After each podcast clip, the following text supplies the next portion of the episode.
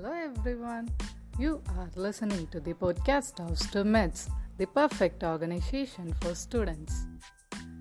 You would have probably heard about wildlife trafficking, but how much are you aware of it?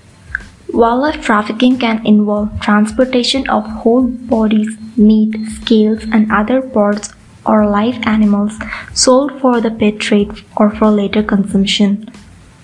When live animals are caught and shipped, very few survive the process. It is different from the legal wildlife trade. It is different from the illegal poaching by hunters who hunt for their needs. It is tied into both. Many hunters turn to the illegal trade for much needed income, and trafficked products are all too often obtained illegally and processed secretly through the legal markets.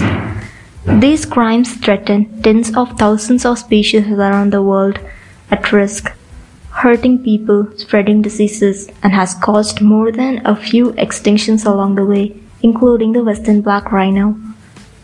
It's like drug smuggling, human trafficking, and terrorism, which use the same methods to transport cash and goods around the world.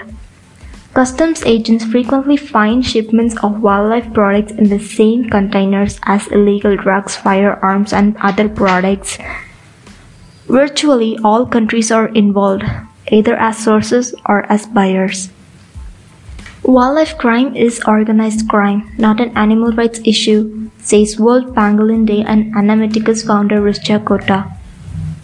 Wildlife trafficking is the second biggest direct threat to species the first one is habitat destruction.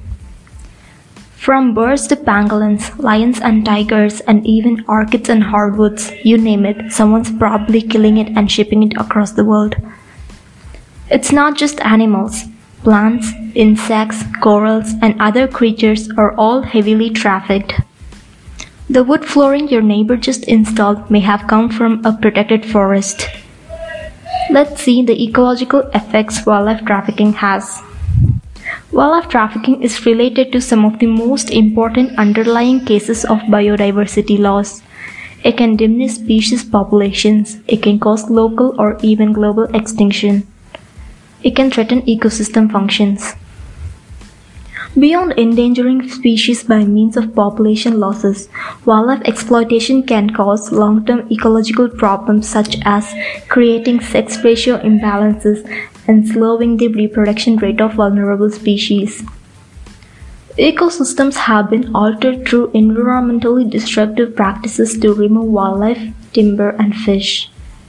In Peru, for instance, the demand for the forest products has led to several iconic species becoming threatened with extinction. With regard to destructive fishing practices, cyanide and dynamite is used at times to capture fish by stunning them.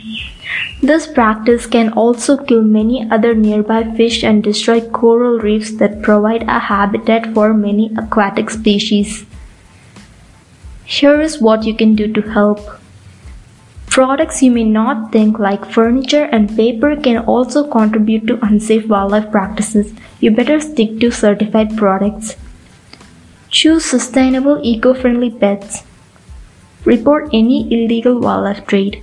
Our health, our environment, our world, it's all connected. Stay safe and protect wildlife.